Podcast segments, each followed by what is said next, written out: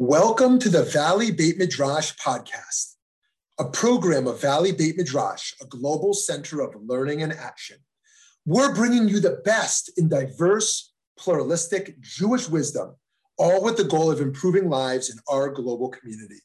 I'm Rabbi Shmuly Yanklowitz. Let's get started. We are back here again with Johnny Schnitzer, who is one of our most common teachers now. We're thrilled to have him back at VBM. He is a PhD candidate focusing on medieval Kabbalah keenly interested in reincarnation and cosmic cycles.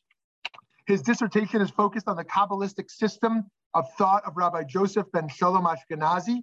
Johnny is also preparing a critical edition of Ashkenazi's commentary on Sefer Yetzirah, probably the only PhD student in Jewish philosophy who can say that he once beat the head of Israeli naval commandos in a swimming race.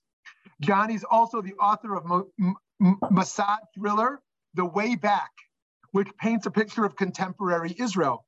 Johnny has recently orchestrated the publishing of an English edition of the Hitler Haggadah, an important piece of Moroccan Jewish history from the Holocaust. He has also taken on several leadership roles in the Jewish world, including advisor to the CEO of Birthright and executive manager with Stand With Us. He lectures on a wide variety of topics relating to Judaism and Israel, especially about the untold stories and unspoken heroes of Jewish history. Johnny's happily married with four gorgeous little kids, lives in Israel, and thinks that Australian rules football is the greatest sport ever invented. Johnny Schnitzer, welcome back. Knowing Life Through Death. Thank you. Thank you, Rabbi Shmuly, for that very, very warm welcome. And uh, hi, good, good afternoon to everyone, or good night uh, in Israel. Um, very good to see all of you. Um, Okay, what we're going to do, I'm going to share the screen and then I'm going to give a just a short intro of what it is we're going to be doing today.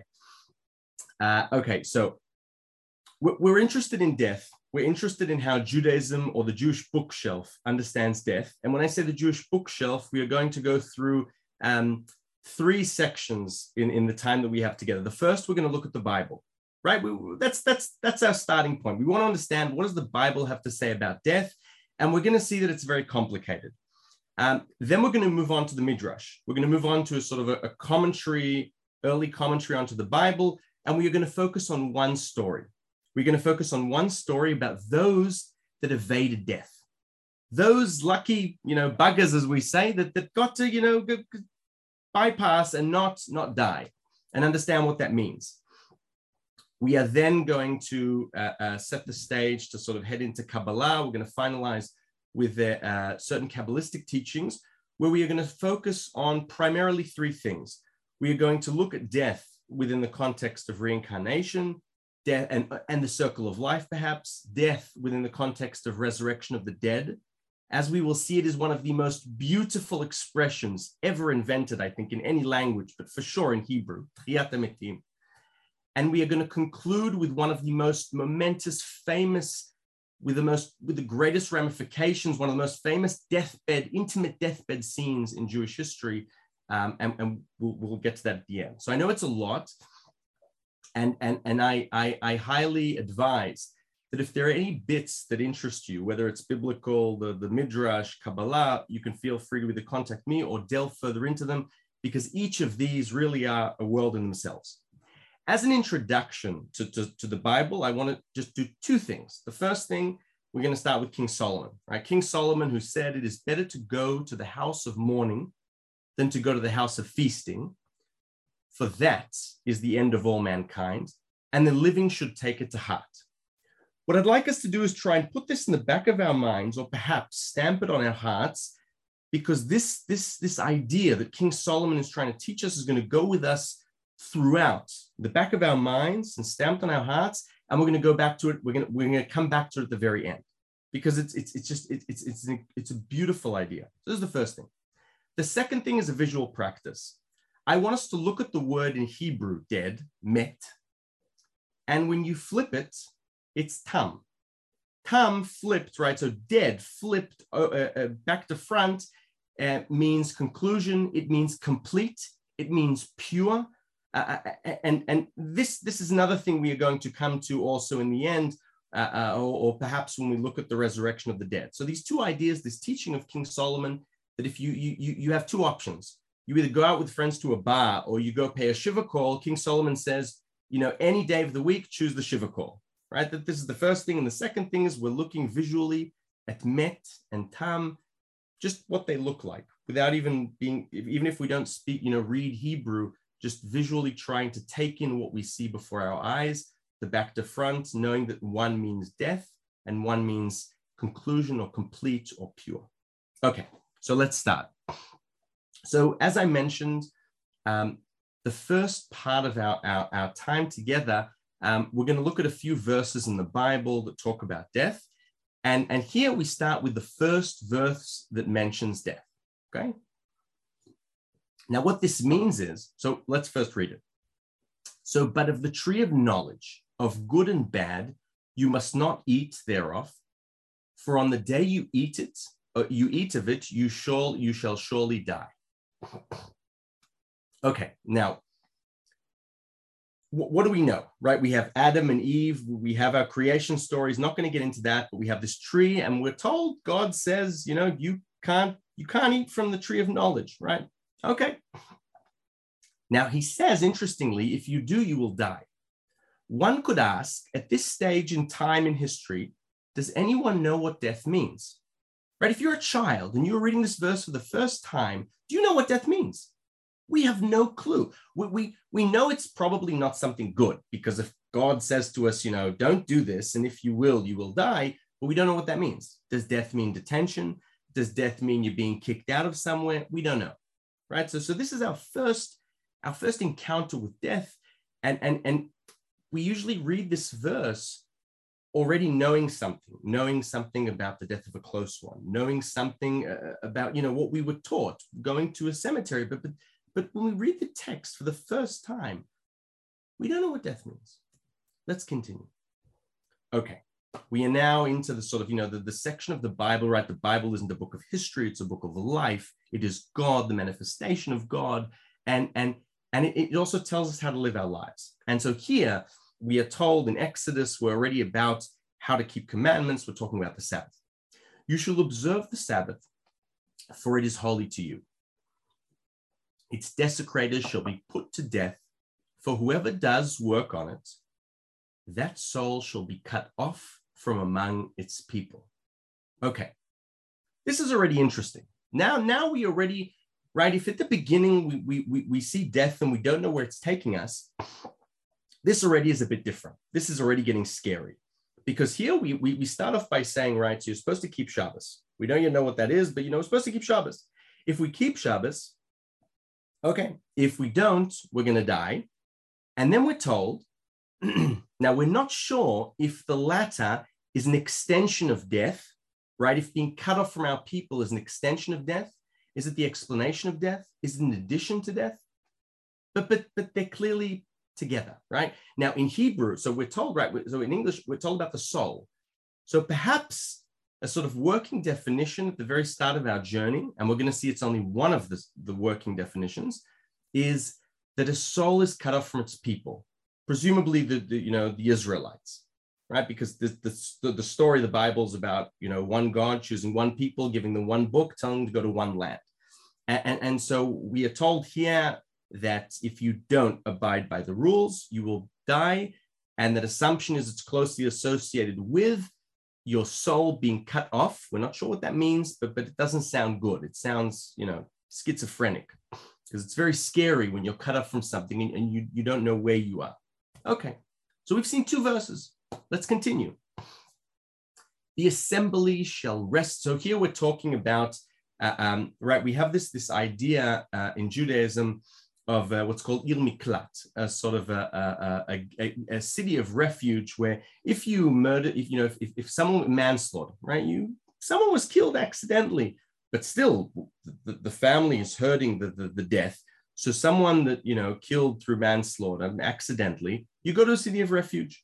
And the idea is that you're there because the assumption is that the family of the the the the, the person who has been uh, who's been killed, who died, is going to want vengeance. So you go there and you go there and you stay there. And how long do you stay there? So this verse tells us the assembly shall rescue the killer from the hand of the avenger of the blood, and the assembly shall return him to the city of refuge where he had fled. he shall dwell in it until the death of the Kohen Gadol. This seems to imply a, a, a, sort of a feel of atonement, right? Death is atonement. The act of the, the high priest dying implies that when he is dead, he has atoned for the sins of others, and then everyone's free to go. and it was this sort of status quo, assuming that no one argued with this, that when the big kahuna dies, that when the, the, the high priest dies, this is a sign from God that, that we're all good now. We're all good and everything's okay. Right? So this is atonement. This, this, this clearly impl- now imagine right we're told stories that the, the, the the mothers of the kohanim right they'd go and bring food they'd bring cakes to sort of try and appease the people because you know the, the, everyone's basically waiting for this kohen gadol to die so that they can leave right and we, we that's not really what we want but the idea is that when this happens there's atonement okay so so so we've seen uh, now a being cut off from uh, a soul being cut off from its people and that's connected to death if you do not abide by the rules, or in this case, Sabbath. And here, um, there is a sort of positive inclination, apart perhaps from the family of the Kohen, but for the people of Israel, much like when a righteous person, we are told, passes away, then there's sort of atonement for a generation. There's the sense of atonement here. Death, suddenly, we, we see it in a different light. Okay now things are getting really interesting because we sort of we thought we know you know something about death. We don't know anything about death. And and and and then we, we are now getting to yet another working definition of death. And what do we see here? So we have right the famous scene uh, where moses goes up to bring bring us uh, uh, the uh, the commandments. And moses says to god i want to see your glory right the, the, the peak i, I want to cleave to you i want to know what it's all about I, I want to be with you hashem and what does god say you will not be able to see my face for no human can see my face and live. Okay, notice it's very interesting. Notice that, that it doesn't say whoever sees my face will die, right? We, we go with the opposite for some reason. Anyone who sees my face will not live. Now, surely, or, or you know what? Let's play with this. Does so, so we're told here there's sort of equi- equilibrium here that if someone sees God, that doesn't necessarily mean that they're bad, but it means that if, if you want to be able to see God, you want to see the truth, you want to be able to handle the truth, you will not live. Does that mean, though, that you die? Right? Question. Think about the met and tam. Think about death and the opposite of death. And think about what King Solomon uh, told us at the very outset. What's going on here? By the way, in brackets, there is a fascinating story in the, in the Talmud. Four students, four pupils Rabbi Akiva, uh, Ben Zoma, Ben Azai, and Elisha ben Avuya, they go into an orchard, right? They, they, they go and they, they, they're going to the Pardes. They're going to sort of find mystical secrets. Rabbi Akiva, we are told, enters in peace and exits in peace. Elisha ben Avuya, one of the most tragic, tragic, tragic characters in Jewish history, um, goes in Elisha ben Avuya and he comes out uh, uh, sort of basically going against God, or at least that's what the sages tell us. Whether that's true or not, we could debate about. But sort of he basically, you know, takes off his yarmulke. We then have Ben Zoma. Ben Zoma, um, uh, who had beautiful teachings to teach us, um, he sort of, you know, loses his mind. And Ben Azai is interesting. Ben Azai, we are told, goes into this mystical experience and dies. Now, that could mean that he couldn't handle it, or it could mean, if we go back to the biblical verse here, right, we're putting it into context, that there's a very clear, you know, uh, agreement. You want to see, you want to see everything, Ben Azai? Fine, then you're dying. I, I, you know, perhaps similar to what's what we're being told here, that you you can't stay in this world and live, meaning perhaps that Rabbi Akiva, who went in peace and came out in peace, perhaps didn't see all that Ben Azai saw. But that's, like I said, that's in brackets. And, and I always seem to associate it with what we're told here because there is a clear statement here about um, perhaps what death is and an interesting positive connotation, uh, perhaps a peak or something to look forward to. Um, and we're going to see this at the very end when we get to this famous deathbed scene, not of Moses, but of someone else, which we're going to keep, you know, whoever knows who it is, then great. Whoever doesn't, it's a secret. Um, this then leads us, right? So if this definition is you want to see God, you can't live, this connects uh, to, uh, or, or, just before that, we'll, we're now going chronologically. Um, here we are told in this verse quite clearly, right? We have here a, a sort of equation. So I have placed before you today the life and the good, and the death and the evil. Now, here, unlike what we saw with Moses, where the assumption is if you get to see God, you're, you're perhaps dead or you know you're not alive, which seemed like perhaps a good thing or something that you'd want, and what happened perhaps to Ben Azai, here the equation seems quite simple. There's good in life, and there's death and evil, right? That the, there's no middle ground. Now, th- this is complicated because these are different verses in the Bible. They're all talking about death. So, you know, we have the, this atonement, we have this evil, bad, we have this thing we, we cle- connecting to cleaving to God, we have this enigmatic death in the beginning, right? So cutting off of the soul. Our final working definition. And this is the blessing that Moses, the man of God, bestowed upon the children of Israel before his death. Now, this is interesting. Moses, his entire, his entire life, right? He's a shepherd, right? If you look at his CV, he was a shepherd. He then became the, the shepherd of the people of Israel. He is only called Ish Elohim, man of God, once in his life. When did that happen? The day he died. The day he dies, he is called Ish Elohim, man of God. Now, it is very tempting to connect this verse to what we read before, right? This intimate, intimate conversation that the Bible lets us view from up close and personal, where Moses says to God, I want to see you. And, and God says, It's not going to happen while you're alive. And guess what? You still have a job to do. You need to take my people to where they got to go. And now that they're at the brink of, of, you know, Moses has finished his job. He can't take them in anymore for so many reasons. Perhaps not only just for hitting the rock, but there are other reasons. Now it's time. Now it's time.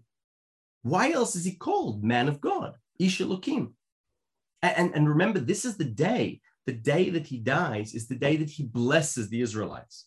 This is the first time he blesses them. First time. So in, in the first part of, of our time together, what have we seen? We've seen, uh, uh, well, we started with an introduction that I want to remind us of because it's important. King Solomon tells us if you have an option to go out with mates to a bar or go to pay a shiva call, someone's passed away in the community, and you can go and visit, you know, the, the, the surviving family, you know, say a few good words, console them. Do that every day of the week. And the other thing we saw is this, this, this fascinating visual practice where we look at met, dead, and flipped on its head, tam, which, which literally have opposite meanings. And through this prism, through these, through these two things, practices, we go into looking at these verses and we see in the first, you know, sort of as we conclude the first part of this lesson, we see that in the Bible, death is a complicated matter. Because, and we've done this chronologically pretty much. In the first verse, we're not sure what death means. And then we see that it has this nasty connotation of being cut off from the people of Israel, right? So, so death is not necessarily a, a physical thing, or at least that's not the, the emphasis, right? The Bible doesn't say you're not going to be here anymore. It says your soul is going to be cut off from the people, your soul. So death is a spiritual matter. And, and then we come to this idea of the Kohen Gadol, the high priest, the big kahuna dying. Death is a positive thing as, as atonement, perhaps something that, that, that, people are looking forward to. Imagine, imagine hundreds, thousands of people, manslaughter, and, and, all their families, everyone's waiting for them to be able to come out. The day the high priest dies, it's headlines. Some people were happy, right? And, and then we have this idea of, of Moses and not being able to see God's glory and live. And that's connected to his last day where he dies and he's called man of God. And then we have this very simple equation where if there is life and good, and there is death and evil. Okay. Up until this point, I hope we're confused because that's the point, right? The Bible wants to show us that death is a complex issue. We, we are alive and we want to understand something about death, about how to lead our lives. So we're now going to move on to our next. Oh, you know what? because death is a bit of a, you know, a heavy topic. So we're going to have a sort of a, a, a short pause. One of the most comic scenes in the Talmud, and then we're going to move on on our journey. Cleopatra, Queen Cleopatra, one day she sees Rabbi Meir, Rabbi Meir, uh, uh, one of the greatest sages in the Talmud, and she says to him, I know that the dead will live again, as it is written, and they shall blossom forth from the city like the grass on earth, right? This is interesting. We have a, a model here of Queen Cleopatra as a Talmid Chacham. She is, you know, she's clearly very learned, right? Hollywood knew this perhaps. Um, but what I want to know is whether when they rise from the dead, do they rise naked or do they rise in their clothes? Right? So she's learned and she's provocative. Perhaps she's trying to tease Rabbi Meir. But he, of course, doesn't fall for the trap. He said to her, The answer can be inferred from the following analysis of a wheat kernel. If a wheat grain, which was buried in the ground naked, emerges from the ground fully grown and wearing several garments, then how much more so with the righteous who are buried in their own clothes emerge fully clothed at the resurrection? right? This is this is this example beyond perhaps to put a, a, a, small smile on our face as we sort of look at this, you know, stark uh, uh, topic uh, is interesting because it also shows that in the Talmud, the sages, th- there was a lot of talk clearly about about what this is, but but not only about death, but death within the connotation of life of, of what's the end game, where are we headed, and, and we'll get there. We'll get there. Okay, but but as I said, we move on. Our second stop after we surveyed the Bible, um, we're now going into the Midrash. We're now going into a sort of commentary.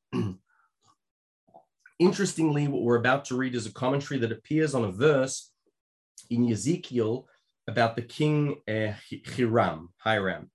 And Hiram was like um, King Solomon and King David's go to guy. He was the guy in Lebanon that they'd go to, and he'd supply the goods to, to, to build stuff in the temple. And and, and, apparently he's a very enigmatic character, right? If, if you look at Kabbalists talking about Hiram, right? He doesn't, he's not mentioned in the text here. I'm, I'm giving you sort of the verse about someone where we then have this story we're about to read.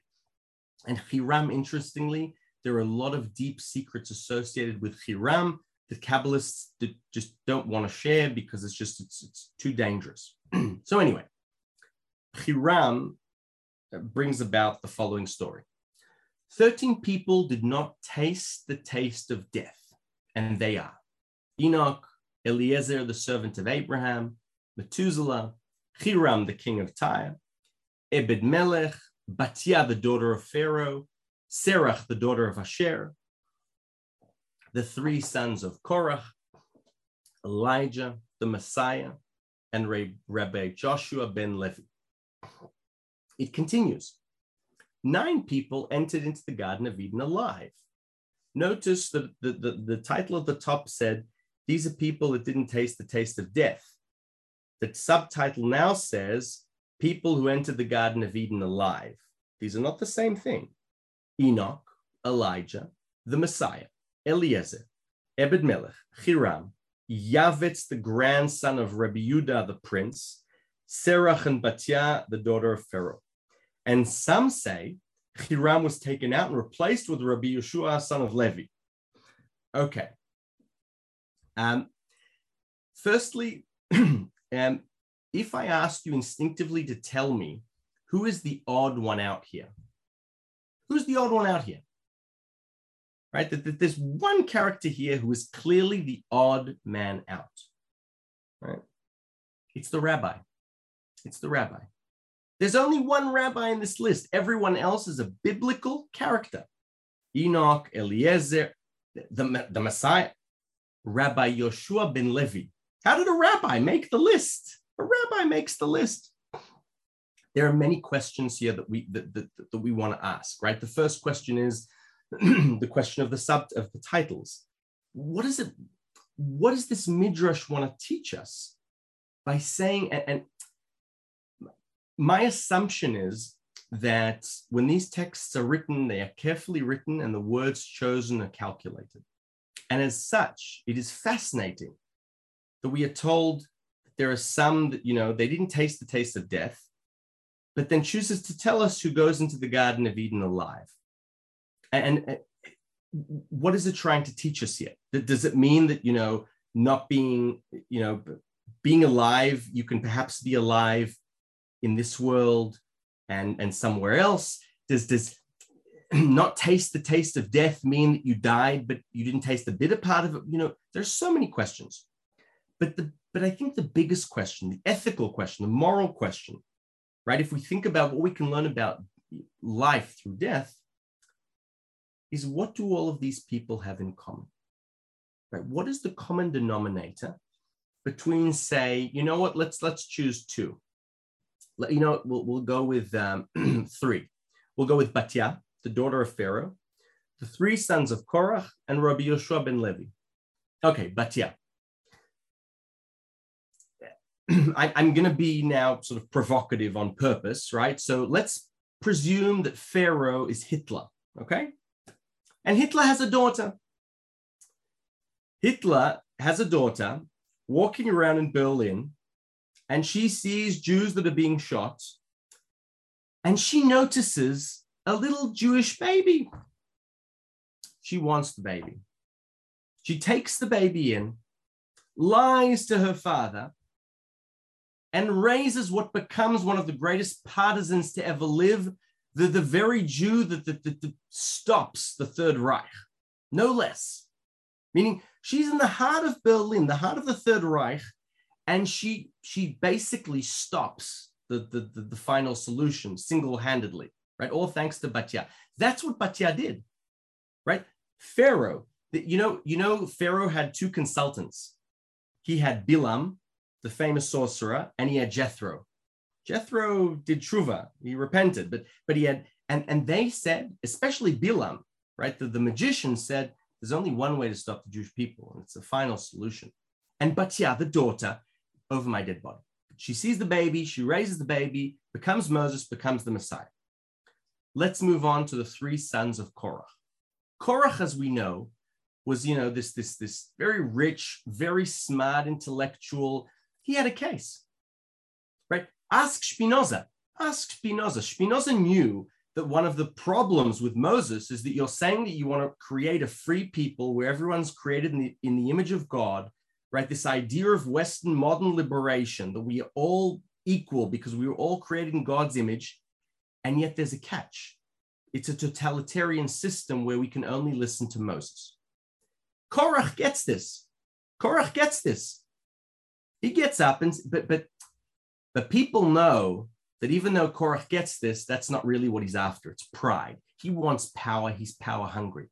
And so his three sons, right, this huge camp who are willing to kill to give Korach power, his three sons, they, they don't go with him. They repent. And as a result, they remain alive and they even get to write some psalms. King David lets them write. He says, These are good guys. These are clearly good guys. They get to write some Psalms. Amazing. Right? So, so, they, they are contrarian, they, they are brave, they, they are thinking about other people. And Rabbi Yeshua ben Levi, the rabbi, he's the most amazing. Do you know the story of Rabbi Yeshua ben Levi? This is incredible. Rabbi Yeshua ben Levi, right? So, so we have COVID, right? We have, we're living in a reality of COVID. There's still COVID. There are the variants of COVID. So imagine a world where there is an epidemic and it's very contagious. And sages say that if someone, you know, is contagious and sick, you, you, you're not allowed to go visit them because you can, you can get sick yourself. Rabbi Yoshua ben Levi said, over my dead body. It, well, they're sick.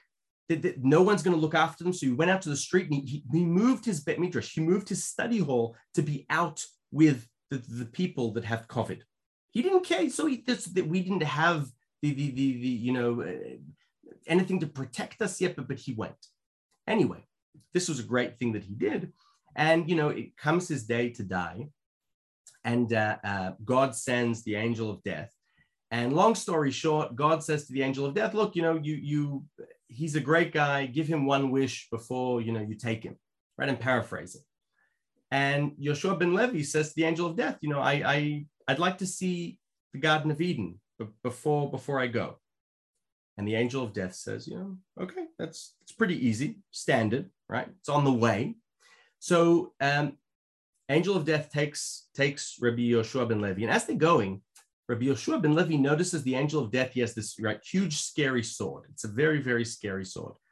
And Rabbi Yoshua says, "Look, I'm, you know, you're doing a mitzvah for me, but but I, your sword is very, very scary. Do you mind if I hold it? You know, I, am afraid that you know you're so used to what you do, you're used to your job. You know, you, you might accidentally, you know, you know, do your job. So, and and you know, angel of death says that's fair enough, fine. He gives him his sword. They head up to heaven uh, to the to the Garden of Eden, and you know, there's a big wall. So the angel of death helps Rabbi Yoshua Levi up to see, and he's got the sword in his hand. He jumps over. The angel of death can't go into the Garden of Eden. I guess that's the rules. It's written somewhere. And Rabbi Yoshua ben Levi's down there with a sword, and the angel of death says, Okay, ha ha, funny, give me back my sword. This is actually what it says in the Talmud. And uh, he says, No, forget about it. Right? He's Rabbi Yoshua ben Levi has, has, has, you know, who was always caring for the weakest elements of society. The weakest links of society is not stopping to think about mankind, about humanity, and he basically has this idea that I, I want to stop people from dying, right? It's, it's incredible. What a mensch, right? This is a great mensch. Long story short, they start arguing, and then a divine decree, right? God himself basically says, Look, Rabbi Yoshua, the world needs death. The world needs death, you know, give him back his sword. And, and, and that's how that story ends.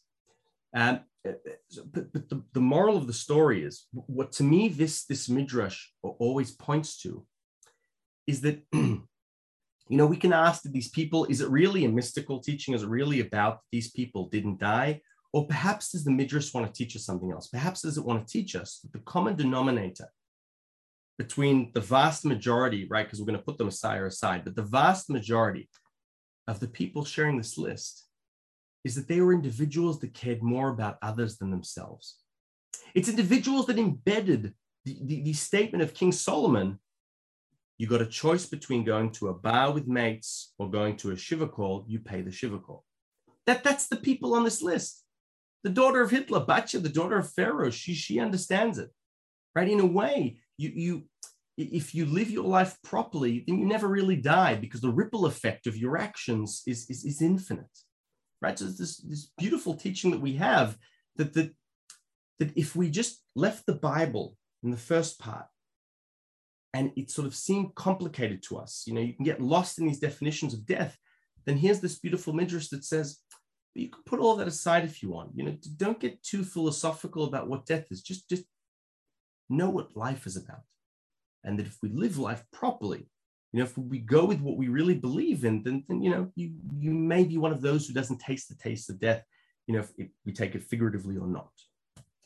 Okay. So we've now, we've, we've, we've set the scene We've gone uh, from the Bible, we've looked at the Midrash, now we're going to our Kabbalists. Okay, now Kabbalists,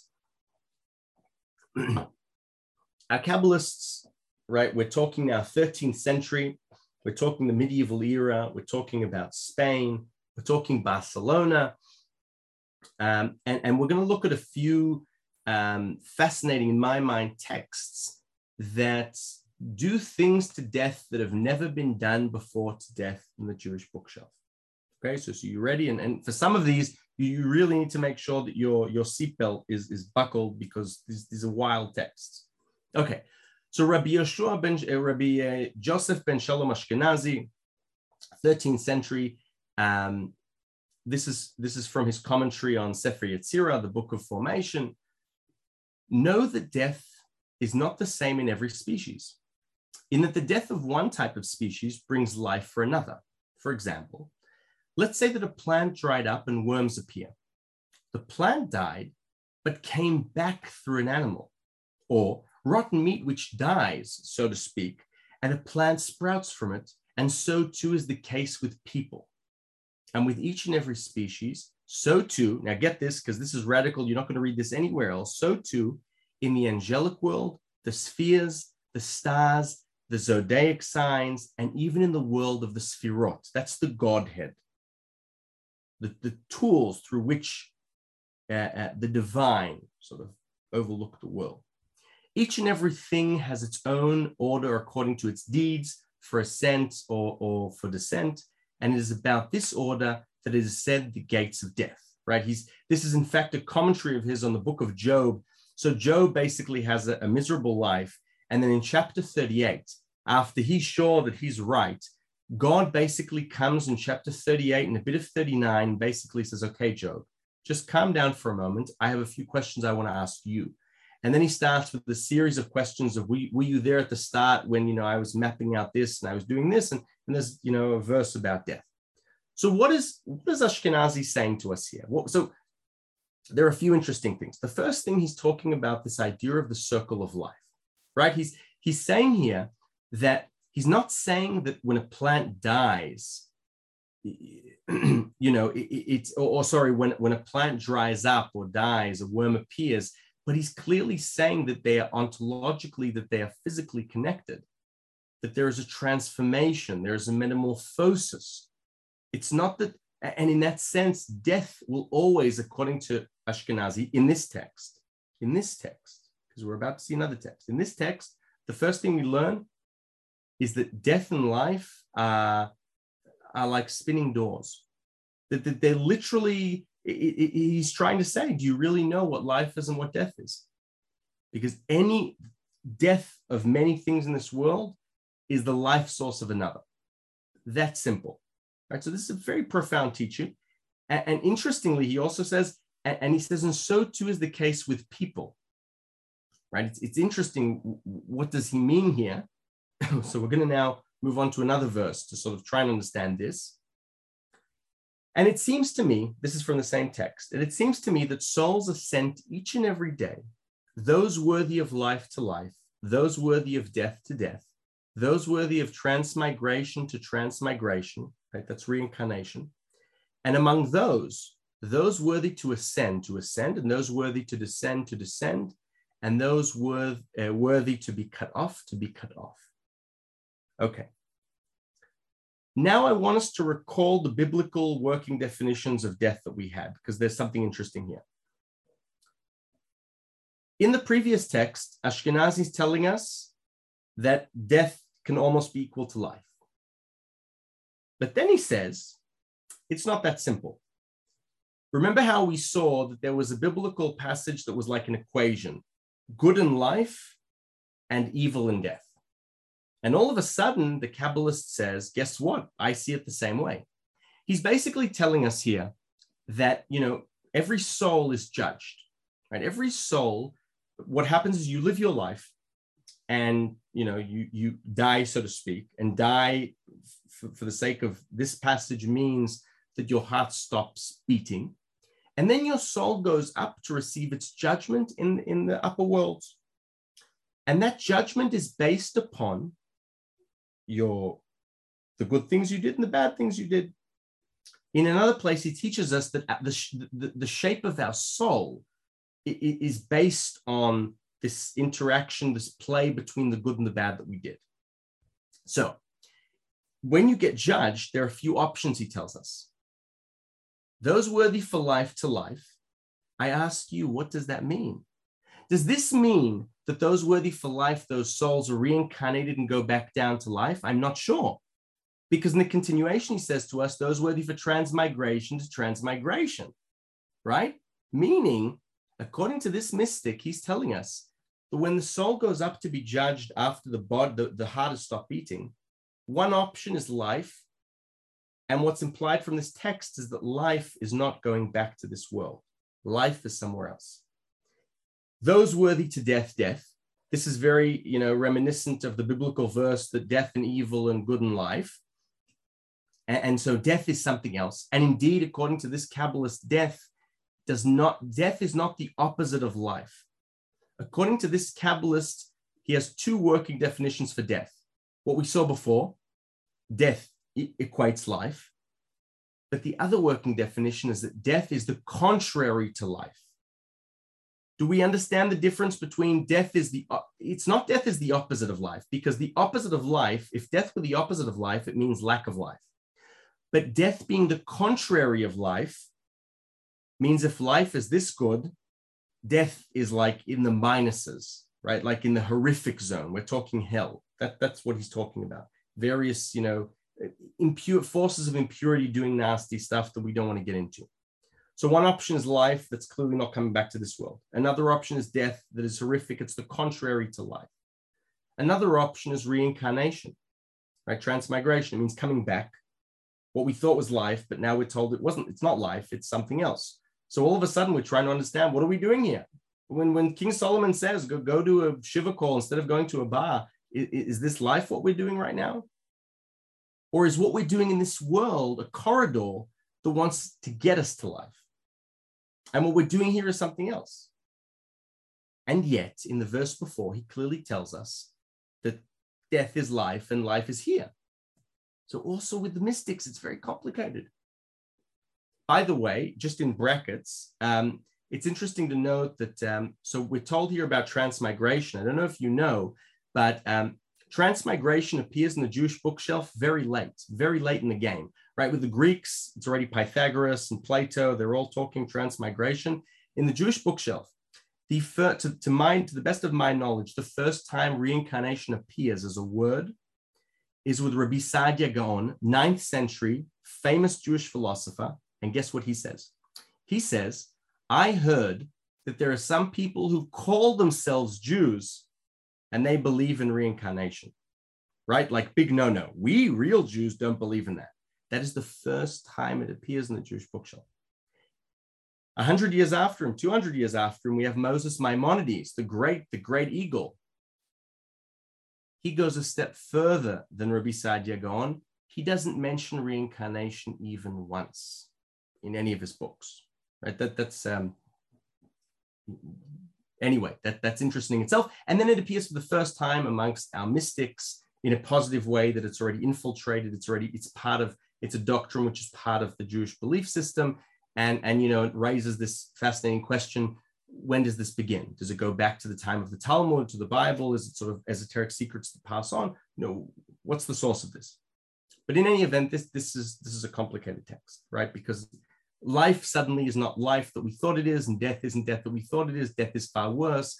Life is somewhere else. Um, and we have the option of transmigration. Okay we've looked at the circle of life. We've looked, we've touched upon reincarnation, which, by the way, uh, right, perhaps if it isn't clear, so so also the idea of reincarnation implies, you know, if we go with the idea of, you know, living in this world being life, the reincarnation means that, you know, death, if life is a sentence, then once you have reincarnation, a system of, of you know, uh, revolving doors, then if life is a sentence, then the final period, there is no final period. There are commas, a series of commas. And, and we're continuing with, with, with this sort of with tasks, that, that each life we live is a series that in fact it's the soul at the center of, of, of our cosmic life and not, not our, our temporary bodies. And perhaps that's life, the life of the biography of the soul going between physical bodies and time. Now we're moving on to the resurrection of the dead, and then we will conclude with our final story because our time is short. In the Tractate of Sanhedrin, we are told um, that anyone that doesn't believe in, um, in the resurrection of the dead doesn't deserve, deserve a place in the world to come, olam haba. Right, so this is, this is quite severe, right? If you don't believe in the resurrection of the dead, you don't get olam haba. Now, guess what? I challenge you, tell me, what does resurrection of the dead mean? What does it mean? Right? I'll give you a hint. In the Talmud, it's enigmatic. It's very difficult in the Talmud to understand what resurrection of the dead means. Most, if to my mind, most of the way we view today resurrection of the dead is heavily influenced by Maimonides, and and perhaps because he was, you know, one of the first, if not the first, to, to write extensively about the idea of what is going to happen in Mitim, and you know, and and it, it, it really is about sort of what happens at the end, right? The body's coming back and so on and so forth. Okay. However, there was a mystic, and, and this this is a secret. This is something which which which you know not many people know. So you know you're very lucky that we're looking at this. Rabbi Bachya ben Asher. So Rabbi Bachya ben Asher is a Kabbalist. Um, he wrote a commentary on the Bible in the year 1291 in Saragossa. Um, and he has something very, very interesting to teach us. and according to the Kabbalah, right? So there's a verse in, uh, in the book of Genesis that says, Let Reuben live and not die. Um, he mentioned life regarding the world to come, and that he shall not die, that he shall come back again from there to die another death. And he revealed to us here that the souls transmigrate to a body upon receiving a reward or punishment. Long story short, he's telling us this verse in the Bible teaches us about reincarnation that you know you, you keep living. When reuben we're told will live and not die it means excuse me you will keep coming back. But then it gets even better because then he tells us and this transmigration this idea of reincarnation is what the sages in the talmud meant by resurrection of the dead. Now this is mind-boggling because what this kabbalist has just told us is that I don't buy what Maimonides says about resurrection of the dead. It's not resurrection of the dead is not something that happens at the end of like, you know, the, the, the Armageddon, right? Eschatological matters at the end of time. No, it happens each and every day. Resurrection of the dead is every time a soul, a body, you know, dies, the soul goes up, gets judged, and it comes back. Resurrection of the dead, according to this Kabbalist, means reincarnation. Big secret. It's, it's huge, huge, changes everything. By the way, since we are talking about this, um, resurrection of the dead. Look at resurrection of the dead in Hebrew, Tchiyat Hamitim. As I mentioned at the start, I think it's one of the most beautiful phrases in, in, in Hebrew because if you look at the, the verb, right, Tchiyat imagine that back in biblical times, imagine you had billboards, huge billboards, and this people come up with this idea of Tchiyat Hamitim, resurrection of the dead, and you have billboards that black on white say tchiyat, right? Tchiyat literally means revival, but it has in the middle of it the word chai, life. Life right next to metim, the dead. Life and dead put together. It's, it's, it goes back to our looking at the idea of what the word dead means. And when you look at it, you know, upside down, it's all of a sudden eh, pure completion. It even connects, right?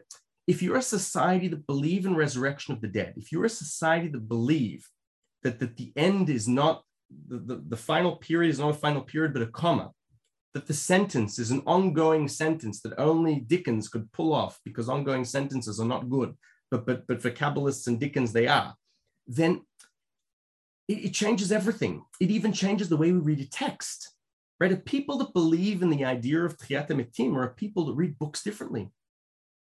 There are people that can look at the last verse of the Bible, right? Le'enei eh, Israel, right? Right to the last verse, we are told that you know Moses' hand, right, and all the Israelites saw. What did they see? Go back to the beginning of the book, so to speak. Bereshit bara. And sages teach us to take the last letter of the Bible, of, of the five books of Moses, is Lamed, letter lamed, and take the first letter bet, together a heart, lev, 32, which, you know, is other profound stuff that we can't really get into. But the point is this idea of resurrection of the dead, tchiyat metim, and, and so much gets lost in translation in English.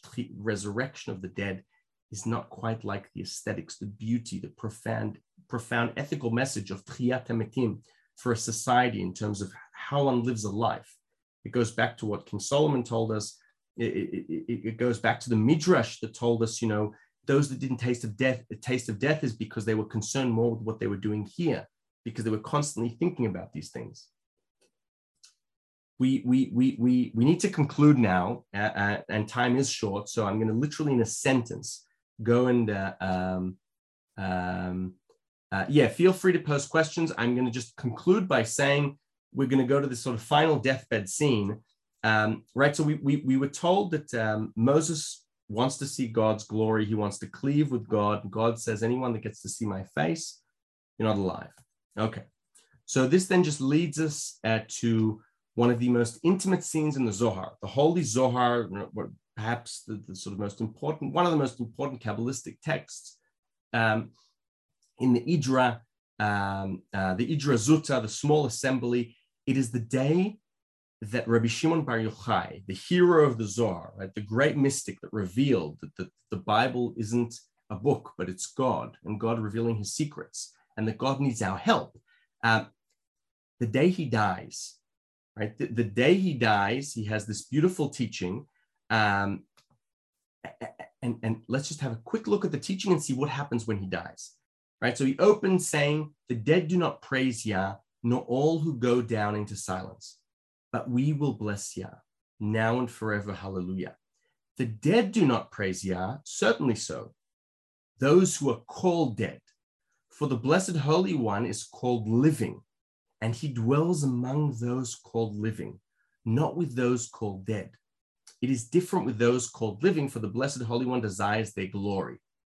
What we see here to conclude is that the working definition of Rabbi Shimon Bar Yochai, the, the deepest secret that he reveals on his deathbed,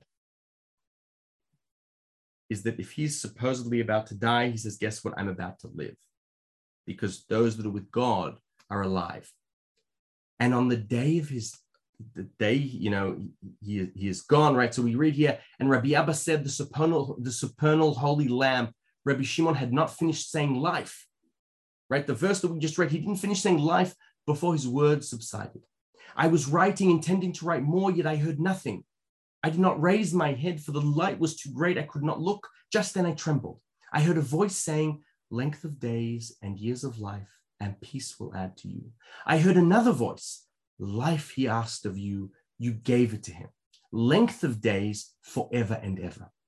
All that day, fire did not cease from the house. No one reached him, no one could, since light and fire surrounded him all day long. And after the fire disappeared, I saw the supernal lamp, holy of holies, had departed from the world and wrapped lying on his right, his face smiling. Now, get this. After his bear emerged, it rose in the air, fire flaring before it. They, his students, heard a voice Come and enter gather for the wedding celebration of Rabbi Shimon. He shall enter in peace, they shall rest upon their couches.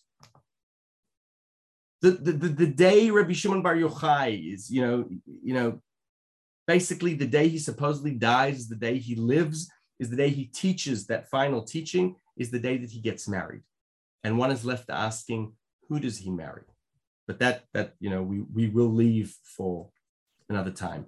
Amazing. Um, so Thank you very much. If there are any questions, I'm sorry I hopped a few more minutes. Okay, beautiful, beautiful. So what we're going to do, Johnny, thank you. You you really gave us so much uh, great content here to think about here. Um, so uh, actually, uh, what I would love to do is there's three questions already posed in the chat. Normally we'd unmute folks, but we have enough to deal with there. I'll read them aloud, and then if you just want to kind of respond to what you want to respond to. First, Melanie writes, "What does a deceased person goes into the light mean?" That's Melanie's question. Lauren asks regarding belief of souls recycling, is it to do teshuvah, repentance, until it re- reaches perfection? Is it is there a point in which it no longer becomes a Gilgul, uh, a reincarnation? And then we have a question from John. I believe that when one is born, it is lights on, and when one dies, it is lights out. There's no evidence whatsoever that there's life after death. The only resurrection of the dead are the memories of the deceased life by those who still live, whether their life was good life or an evil life. Comments. And lastly, from Alan, uh, differences in newspaper obituaries, Jewish versus Christian. He went to be with the Lord, or she is now in the arms of Jesus, or he is now in heaven reunited with his wife and siblings, all based on pure blind faith, not in Jewish obituaries. Any explanation? Maybe none. So, okay, John, if you want to take our last five minutes and respond as you wish to some of these uh, interesting questions. Definitely. Um, so, uh, I'll start with uh, the question about uh, tshuva and gilgul and recycling and how it works. The idea of, of uh, reincarnation um, varies in Jewish texts. Um, if you take, for example, the Zohar, the Zoharic teaching of reincarnation is that it, it is very limiting, meaning there are only very few um, people that are reincarnated for specific transgressions, it is seen as a negative thing. As you mentioned, like the, the assumption is you you reincarnate in order to uh, uh, fix something, and and that's it.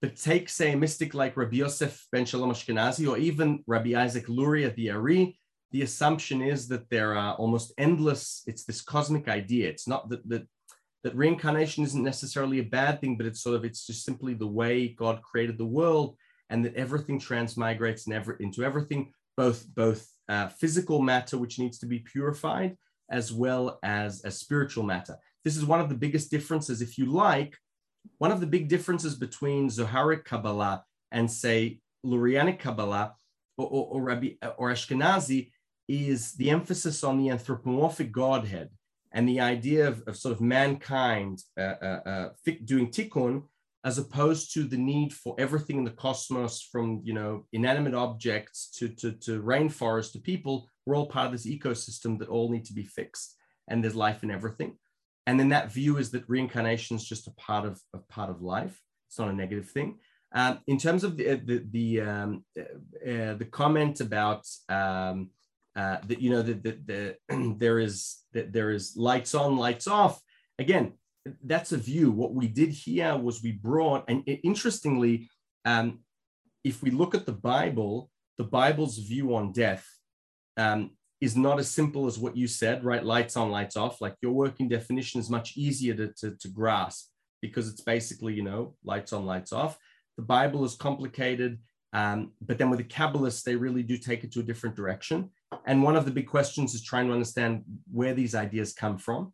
Uh, again, this isn't only Jews, right? It's it's it's it's going back, as I mentioned, you know, whether it's Greeks, uh, whether it's um, indigenous Australians and, and their Torah Shabbal pair, they're sort of, you know, it, it, it, goes on to different areas and peoples.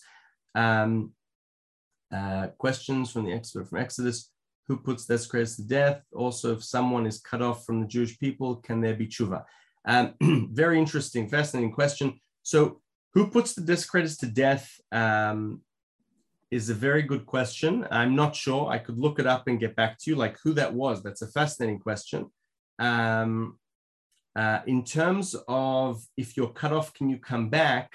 Um, that also depends on who you ask. The assumption is, or like say Ashkenazi, it's never too late.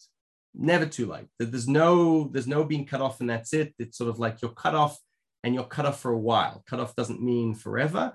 Um, there are some extreme views that say you're cut off and then you know, I. But uh, but the, that's very very extreme. And usually these have things to do also with what are our beliefs in terms of um, what will the world to come look like in terms of uh, Jews and Gentiles and the whole world and the sort of you know universal project.